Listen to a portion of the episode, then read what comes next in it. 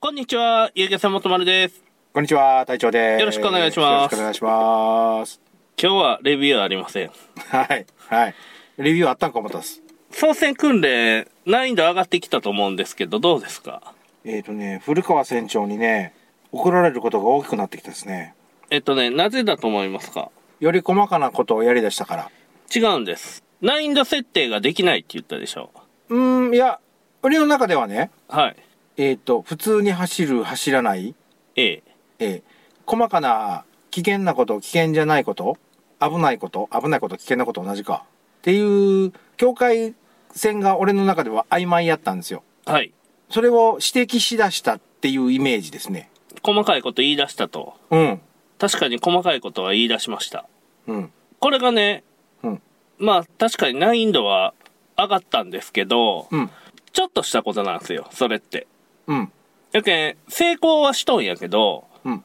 現段階では余裕がない曲がり方とか、それ。こう、成功する道ってい何個かあるけど、それが最適じゃないですよね。うん。俺の中で落とし込んどるのがね、はい。まず、経験数が少ない。ええ、経験数は少ない。右折する、左折する、ここを走る、ここを走らないっていう経験数が少ないから、ええ、どういう状態になったら、危ないか危なくないかの境目が自分の中で確立されてないんですよ。現時点では安全ですよ。危険、危ない状況に陥ったことはないですよね。一回ありますね怖いのが俺の中ではありましたあしまったっていうのはあ、そうですか。まあ、僕的にはね、全然余裕がある中ではやっとんですけど、うん余裕がある中でやっとる中でまあ一番安全なルートじゃないなっていうルート選択とかうん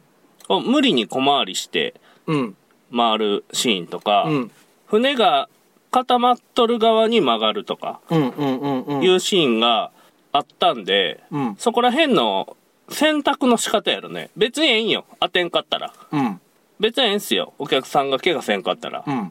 結果的には成功したんやけど、うんより良いルート選択とかの部分かね。余裕のある選択をしましょうつうことですかうねん。やけん、左いっぱい切って、うん小回りで回ったら、うん左にはそれ以上左向いて逃げれんやん。うんうんやけど、左右に余裕がある状態で走り寄ったら左にも右にも逃げれるやん。うんこれが選択肢が増えとる状態ですよね。うんとかかな。うんうんでまあ波高めのやつが来た時に先週波の方に向けてお客さんが波に揺られんようにするとかね細かいところやろね、これ難易度選べないんですようんあのあれでしょだんだんだんだん波が荒いような日を選べんからでしょそれから周りの船の動きとかもあるからいきなり難易度の高い日があったり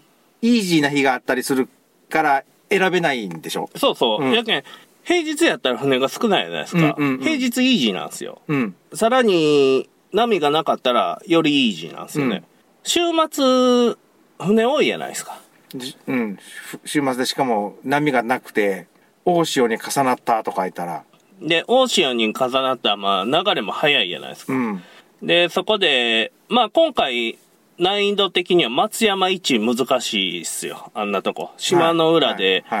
はい渦ができて、脇潮で流れが速くて、船が混んどってっていう状況でしょ。うん、風風が右行ったり左行ったり島の裏で風が回っとると。うん潮も渦巻いとると。うんで、流れも4ノットぐらい出て湧いとると。うんで、船が多いとうんいう状況の中でやったけん、言われることが多かったっていうだけですよね。うんうん難易度選べないですよね。うん。レベル1から、本当は2、3って上がればええんだけど、自然相手やから、レベル1からいきなりレベル5になるかもしれんことやね。そうそう。うんやけん、1回目に出会うモンスター、スライムじゃないよっていう。あ、ドラキーあたりいや、もう普通に神田田ぐらいや。か、 神田タか。神田タか。ヒノキの棒じゃ勝てんでしょか、勝てんすね、猪木の棒じゃ。う。出てくるもんがランダムですよと。で、自分より強いもんが来るんが当たり前やけんね。うーん、うそれがプロです。ーん、で、自分より強いもんに対して勝てんかったら負けるんすよ。うん。それがプロです それそれそれそれ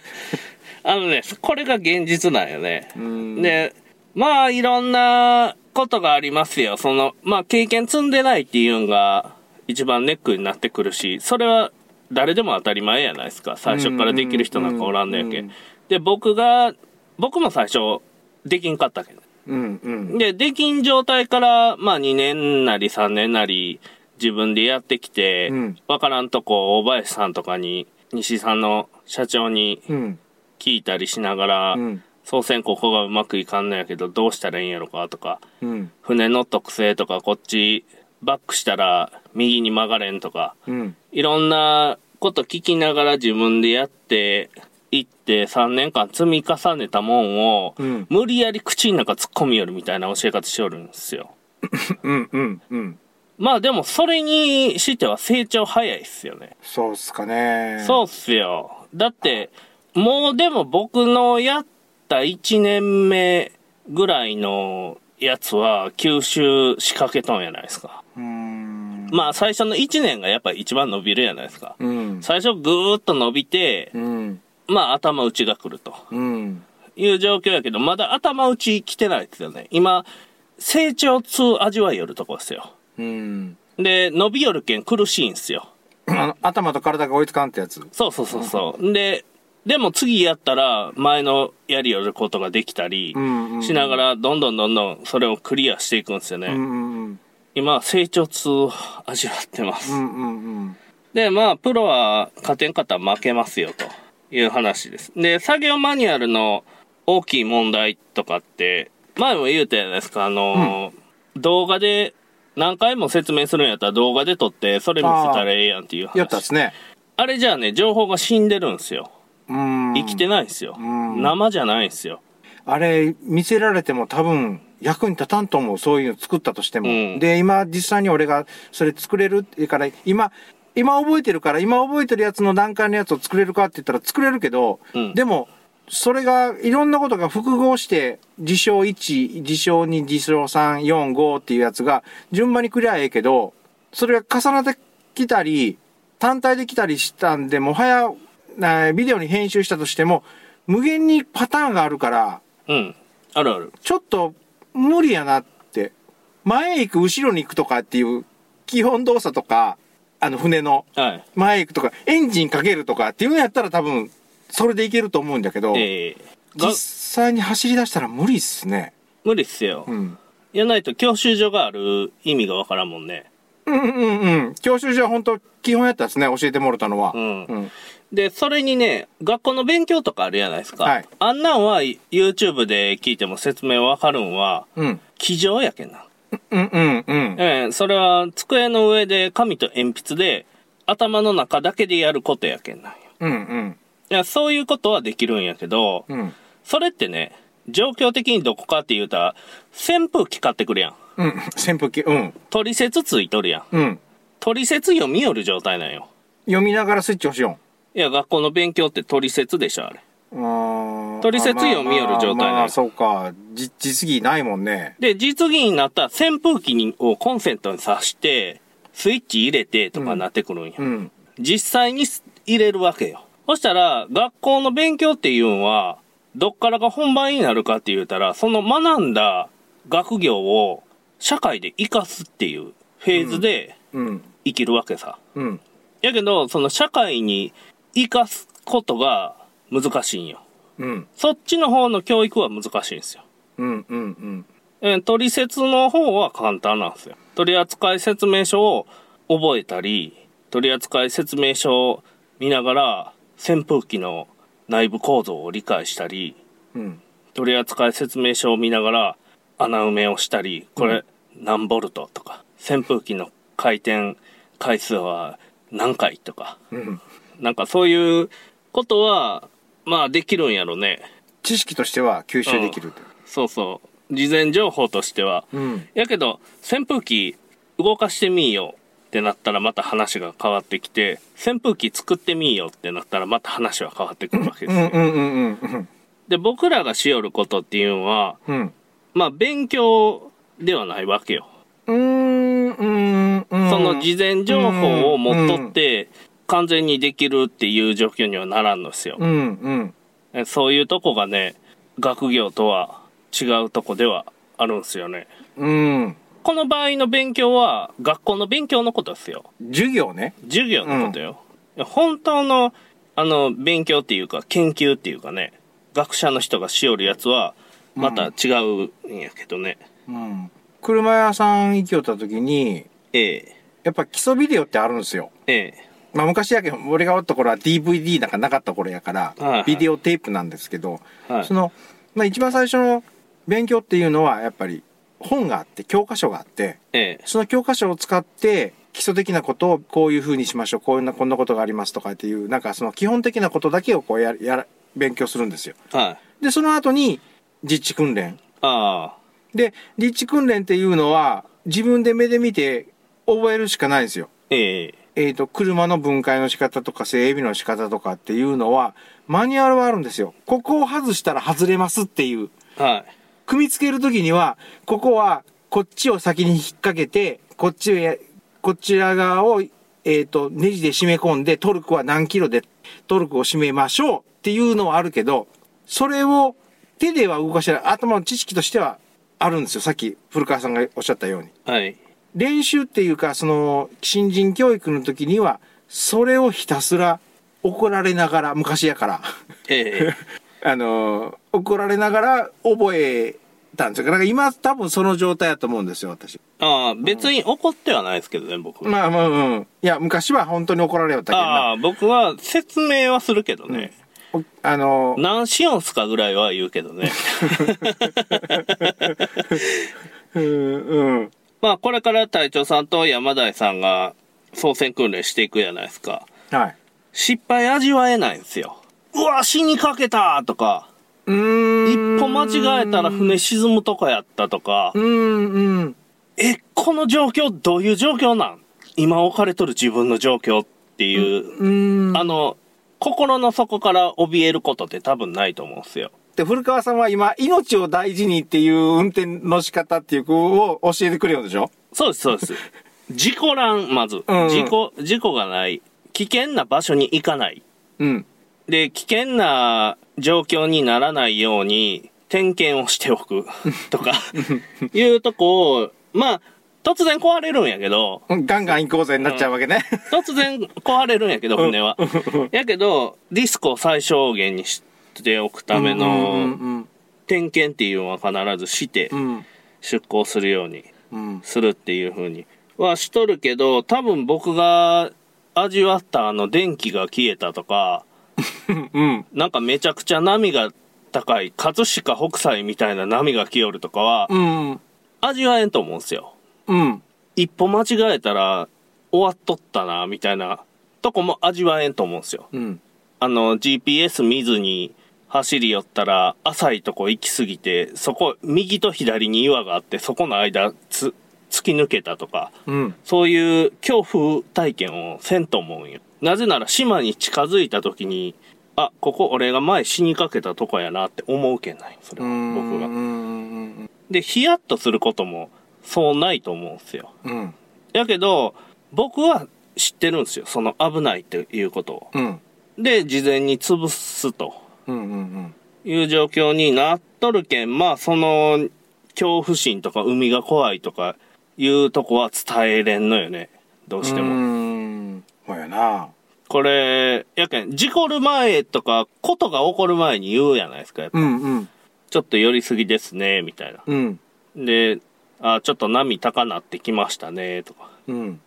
ちょっと逃げましょうか、みたいな話になるんで、直、直面しないですよ。うん今ね運転行き帰りとかはい。運転したりしてるじゃないですかはで波の荒いのが何回目かなんか2回目か3回目かなんかに西風がひどくてどうのこうのって言って言うんがあったあありましたよい。ねはあれでも怖かったんですよ今でも多分怖いと思うんですよい。はだけど、あれは怖いんやけど、あれよりすごいやつを古川さんが運転してくれ、操縦、操船してくれて、俺経験してるじゃないですはか。いドッパーンってやつを。い。はああ、これよりまだあの3倍ぐらいすごい波立ち向かってきよったけどこれ相当心細かったんじゃろうなーって言って、俺その横でのほほんとしとったんだなっていうのは、心の中で思いました、あれ、あの時。頼れる人が自分しかいないっていうのが最も恐怖やけど心細いっていうのが。これは俺はこのまま行ってええんか行くんか引くんかって自分が決めない関係ね、うんで絶対これはちょっとでも無理やなと思ったら引こうって絶対思っとったけんね、うん。でなんか一箇所でもトラブったら帰ろうっていうのは、うん。思いよって、誰か一人でも船酔い以外でうん、体調不良と か、以外で。怪我とかうんあったら即聞こうやけんねう。んうんやうん。っぱ。り。まあそういう部分で慎重に一歩ずつ一歩ずつ進んできたんやけどうん、慎重に行ってもうん、やっぱり故障したり、うん。危ないとこに足踏み入れたりすることってあるんすよねう。んうんうん。まあそういうとこやろうね。やけん、隊長さんも今、一番苦しいとこなんやろなっていうのは思います。操船訓練の中で。湾内の操船とかって、言うことがないんですよ。あーやっぱ一番怖いですね。お思って、これぐらいの角度でええかなと思っとったら遅かったりとか、あ速すぎてスピードが途中で止まってしまったりとか、あ、あ まああ。その時はガチャンとちょっとひ入れ入れたら済むことではあるんだけど、まあでも僕的には湾内はもう、これといって言うことないかなっていう感じっすよね。まあ、あと沖で船が混んどる時に細かいとこ言うとか、まあ状況が悪い時っすよね。潮が湧いとる時、巻いとる時、風が巻いとる時とかに細かい操船テクニックがいるけど、あんなもん最初からできるやつなんかおらんけんね。うん僕はあれで船回されよったけんね昔は、うんうんうんうんな立て直せずに船が自分の手足のように動き出すんすようんうんあるうんとこからうん落ちたらもうあ回されよらいと思ってこうやってウニウニしながらうんちょっとずつ直していって、横寄せたり右寄せたり左寄せたりちょっとずつウニウニやって合わすんすよ、うんねまあそんなんやりだしたりね。するけん、あとは慣れかなっていう感じっすよね。うん前でも今やりよるポイントやっとるけん、他のとこは簡単に思えるやろね。まあ潮の流れが入らなかったら言うんもあるんでしょいや、もういけるんやないですか、あそこやっとったら。んあそこやけん。あそこやけんあの、一番難しい今。であとは墓場 いや、墓場よりあそこの方が難しいんですよ。あ本当うん、あそこが一番難しいんですよ。横から来るけん、長、潮が。うーん横から来て違う方に流れよるやん。うんやけん、こっちの道とこっちの道から潮が来よるけん、潮が当たっとんすよ。うんうんそしてこっちの流れが強かったら回されたり渦ができたりっていう状況になっうとるんけど、うんあそこを経験しとった他のとこは楽っすよ。うんいう感じです。難しいけど今が一番苦しい時やと思いますよ。ここ踏ん張りどころっすね、隊長さんは。うんやっぱりね、こうやって生きた教育をしていったら腕上がるん早いんやないかなっていうのは思います。うんまあ自分で動画調べてやるとか、知っとる人に聞くとかいうんは、教えてくれる人がおらん場合、僕なんかそれやったっすからね。うんやけど、スピード的には遅いっすよ、やっぱ。うんぶち当たってから修正するからそうそうそうそう。うんで、被害が出るんよ。当たっとるけん。うんうんうんうんドンと当たってからひ、そっから修正入れていくでしょ。うんそしたらね、被害が出るし、時間もかかるし、うん実験的なこともせないかんなってくるんですよ。うんどれ、うんどれぐらいでいけるんかとか、船、どれぐらい回るんかとか、感覚的なもん合わせていったりして。で、またエンジンが変わったらもう全然違うとうか、んなってくるんで、なかなか時間がかかりますよと、自力で行くもん。やっぱ教育した方が早い、話が。うん答えをこう目の前にポンと置いてあげることができるけんうんうんうんうんとりあえずこうやったらクリアできるよっていうの連続ですよね、うんミスター何しよんすかぐらいは言うねうんぐらいかなまあでも全然僕の肌感覚的には隊長さん能力高いと思いますよその操船教えよって僕結構人にもの教えることが多いんですよ仕事はいの方とかでも、やけどねそういうとこも含めて覚えるの早いしできるようになるのが早いなっていうのは感じますねうん年齢的に経験が豊富やけんっていうのもあるんかもしれない。や けど、船、船乗ったんは、片手、片手で。いや、でも今まで作業マニュアルとか作業手順書とかって結構見たり作ったりするじゃないですか。まあね、し立場上今作ってますからね。ね、そういう部分の経験とかもどっかで活かされとんやないですかね。うーん。知らんけど。うん、俺も知らんけど。ということです。はい。今船のね、竿立てをね、どうしようか悩みよんすよ。ああ、担当山台さん山田さん、竿立て。で、電動リールのね、電源の位置とかも難しいんよね。ヘリのとこにこう、伝わっとる、何、ケーブルがあれ全部そうなんでしょそうやけど、あれはもうのけるね、多分。で、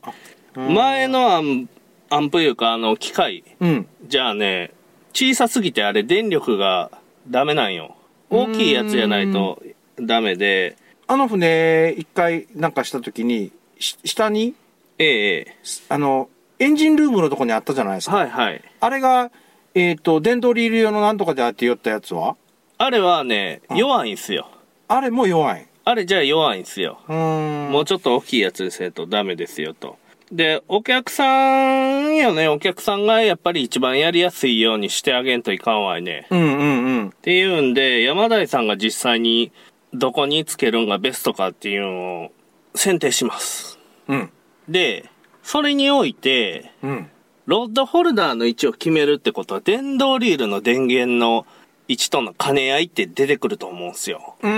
ーん。うん。そうですね。やけん山台さんそこら辺どう思っとんかなっていうのは思ってます。うーん。電動リールの電源の位置ってどこに来るんかなぐらいのことは考えとると思うんすよ。あの人のことやけん。ああの人も電動リール使ってますしね。うん。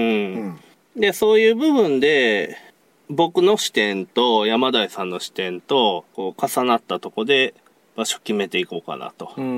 ん。確かにあの、えーっと、右舷側、左舷側っていうのかな。ええあの、の真ん中中央。あそこに、ロットホルダーないから、不便っちゃ不便なんですよね。うあん前行って入れさせてもらうか、お客さん、前におるお客さんに、じゃあすいません、入れさせてくださいって入れさせてもらうか、後ろの、って言ったら、後ろは後ろで、あの、クーラーがあったり、ね、タックルボックスがあったりしてて、行きにくいしってあ、いうのあがああ、るかそらうなんですよね。唯一、あそこの、あの、キャビンの入り口のところにある、ポールのところにある、斜めにあるやつ、ああ、あれが1個だけですからね。そうなんですよ。うんこういうとこってね、あのー重要やと思うんですよ。うんお客さんが乗ってやりやすいうん、うん。遊漁船かどうかっていうのはうん重要なことで、結構お客さん言わんのっすよ。うーん。山谷さんは自分とこのスタッフやけん情報を言うてくれるけど普通はお客さんって言わんのよねう、ん。そういうとこも拾えてよかったなっていうこの潜在的な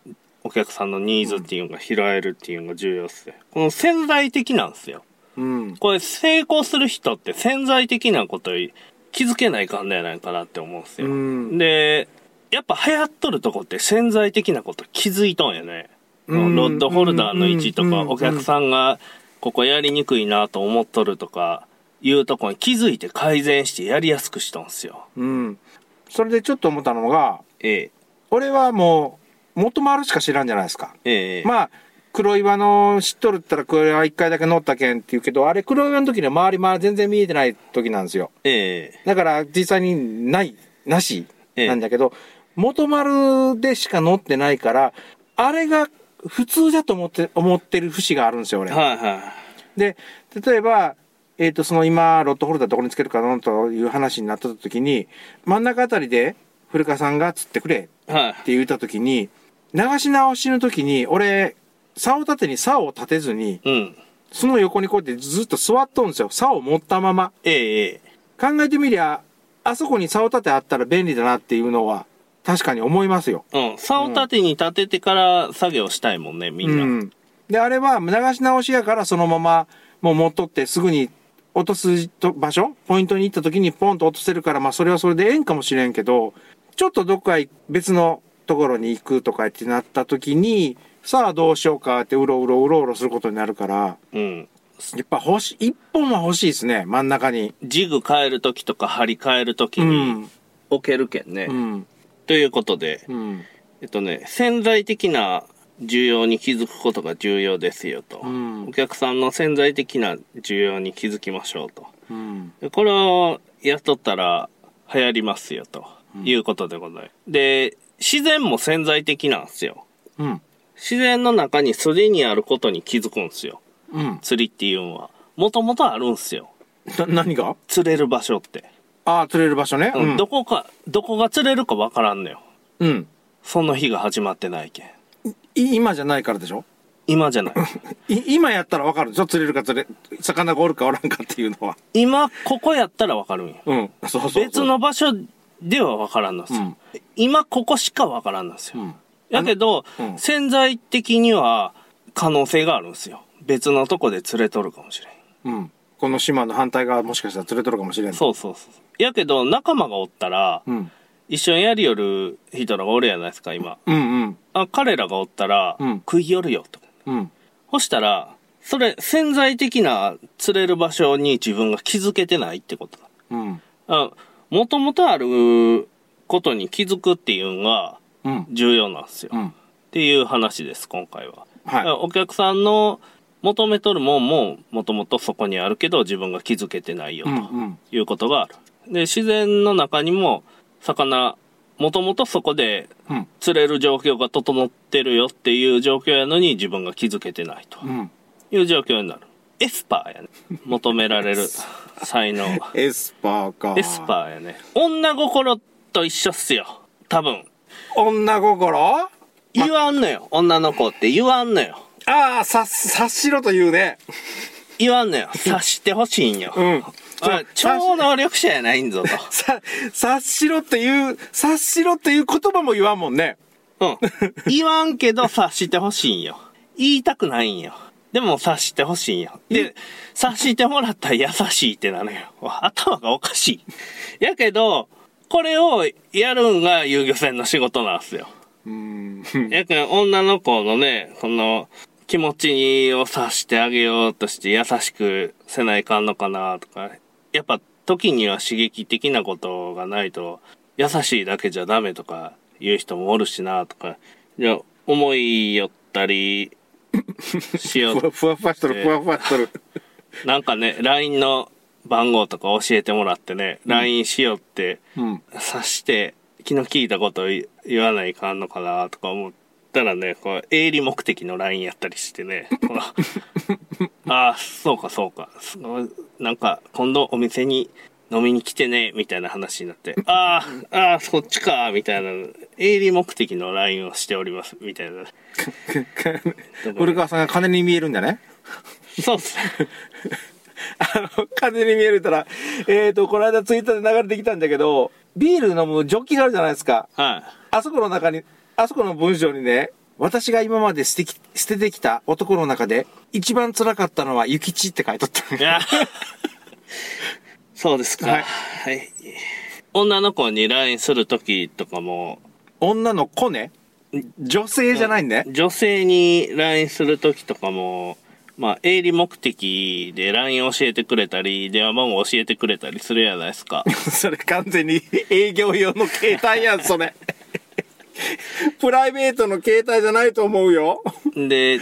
電話はかけてこんといてって言われるんすよおー、全部 LINE で。 LINE の方がええなとか、うんで LINE も LINE 通話みたいなのはかけてこんといてって言われるんすよ、うんうん。えー話す時間が20分とか30分とかになったらうん。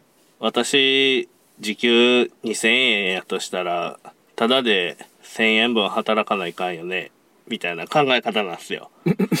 うん、あそれは面と向かっては言われてないんだね。うん、察しよるけん。俺はあ察あ しよるけん。ああ、女心がわかる女男や心かはらわ。かるけん。察するわけですよあ。ーその、私電話はあんまりしないんですよとか、うんうんうん。 LINE 電話は出れないかもし、出れないことがほとんどですとか、うん言いよるけんね。うんこれ多分そうなんやろなと。うん要は察するわけですうよ。ん。でまあそんな感じでお客さんの需要とかもねロッドホルダーの置く位置とか最適の場所にするっていうのを今取り組んでいくことでお客さんの気持ちを山田さんにね代弁してもらっうんうてんうん実践で釣りして感じることやけんまあ近いやろなっていうんうんうでんそこで調整していくと。で、自然の中にすでにあることに気づくとかいうのはもうな走ってなんぼやけんね。うんでもうんまあ情報を仕入れていって、まあそこで当てれるかどうかっていうとこやけど、まあ、まあでもこれって女の人も魚もお客さんも挑戦して一生懸命やることやないですか。はい結構ね、最近、そういや昔一緒に釣りしよった人とか、うん学生時代遊びよった人とか、うん俺は東京に行ってプロのミュージシャンになるって言うた人とか、うんうんどんなんしようんやろうと思って成功しとんかなっていう思うんすよまあ話聞かんっちゅうことは失敗してんでしょ失敗じゃないな平凡な生活を送っとんでしょ多分ねこれ俺自分のとこが調子ええけん思っとんすよそれまで思わんかったけんうーん自分とこが売れ出しとるやん今ちょっと、うんうんうんそれで俺うまいこと言っとるで感出したいんやと思うんすようんうんどっかでうんで昔一緒にやりよった人が金になりだしたんすよ最近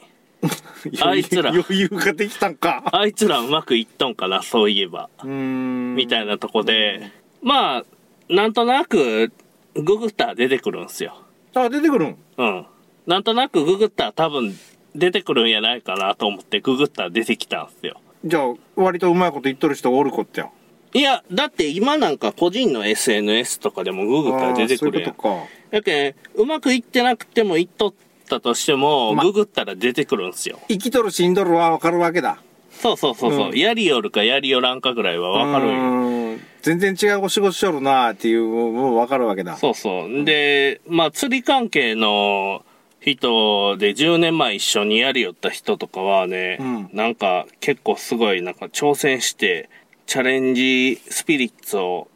持ち続けて、一生懸命、なんかこだわって作っている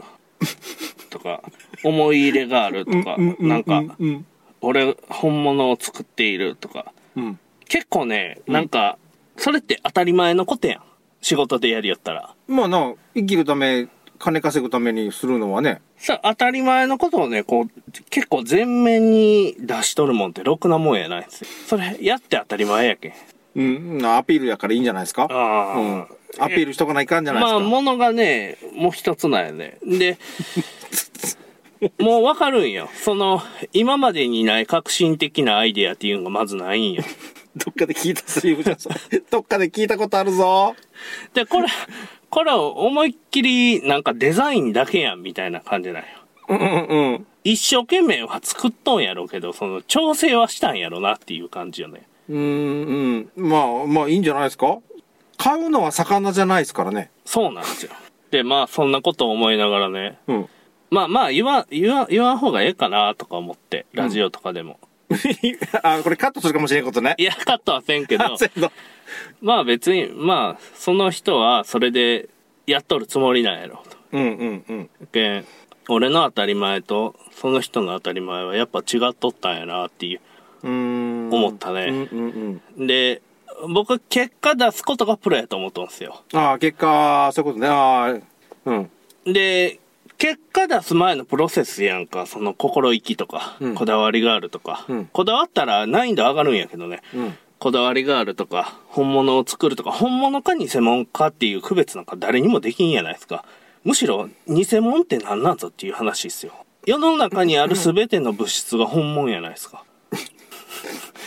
うーんあだからその話になるとあの全問答になっちゃうのよああ、そうっすよね。 うんで、まあその心意気とかお客さんに対する気持ちとか、うんお客さんの期待に応えたいとかいう、そう、当たり前やん。うん言わんでええやん。うんわざわざ言う必要もないのに、それを全面的に掲げてくる感触が全然違うんやって。うーんそれは当たり前なんやって。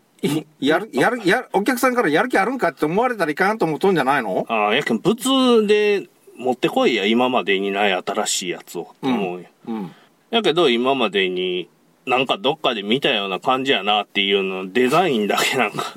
うん。デザインだけええなみたいなうん感じしとるだけやなって感じや ねやったね誰のこと言るんか知らんけど、俺は。いやーなんかもうちょっとすごいんかと思いよったあー機体が外れたんだ。うん、ちょっとやっぱ、なんやろな、期待してしまうんよね。あの、生実家知ってるから。そうそうそうそう。そんなもんやないんやないかなって思うんよ。うん。いや、実力があるけんね。あー俺も東京にひ一人、まあ何人かおるけど、その中の一人でも成功して、ウィキペディアにも名前に載っとるやつがおるんですよ。はまあ、ずらずらずらずらーとか書かれではないけどい。、はで、この間偶然、そいつが、まあツイッターと、それからフェイスブックしとんを見つけて、まあ会社経営しとるけん、会社の名前知らなかったんやけど、い。ええ。会社経営しとって、で、それでこうやれたら、なんかうまいこと言っとるみたいで、こいつすごいなと思って、いや、俺もそんなんをうん思い描いとったっすね。今までね、なんせ自分に余裕がなかった必死やったじゃないですか。うん。もう、自分が走るんで必死やったでしょ。うん。ほしたらね、人のことなんか何も思えんのっすよ。うん。で、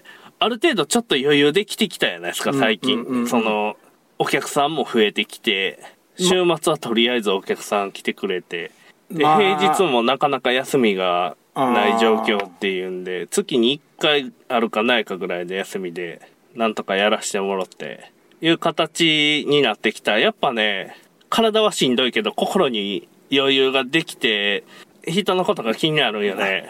体は、どんどんどんどん前へ進みよるけど、そうこ心が余裕ができて、後ろ見る、振り返るで余裕ができたんじゃそ。うそうそう。しんどい、もう歩くんは嫌なんじゃ、そろそろ休ませてくれとは思うけど、休ませてくれんのじゃ。そう。もうね、そんなこと言わんでええのにね、やらんでええん分かっとんすよ、自分でも。うんうんうんやけどね、人のことが気になるんすよね。なんでなんすかね。 え、そう、わ かんない。競争心があるけんじゃないですか違うんよ。俺が成功しとるとこ見てほしいんすよ、多分これ。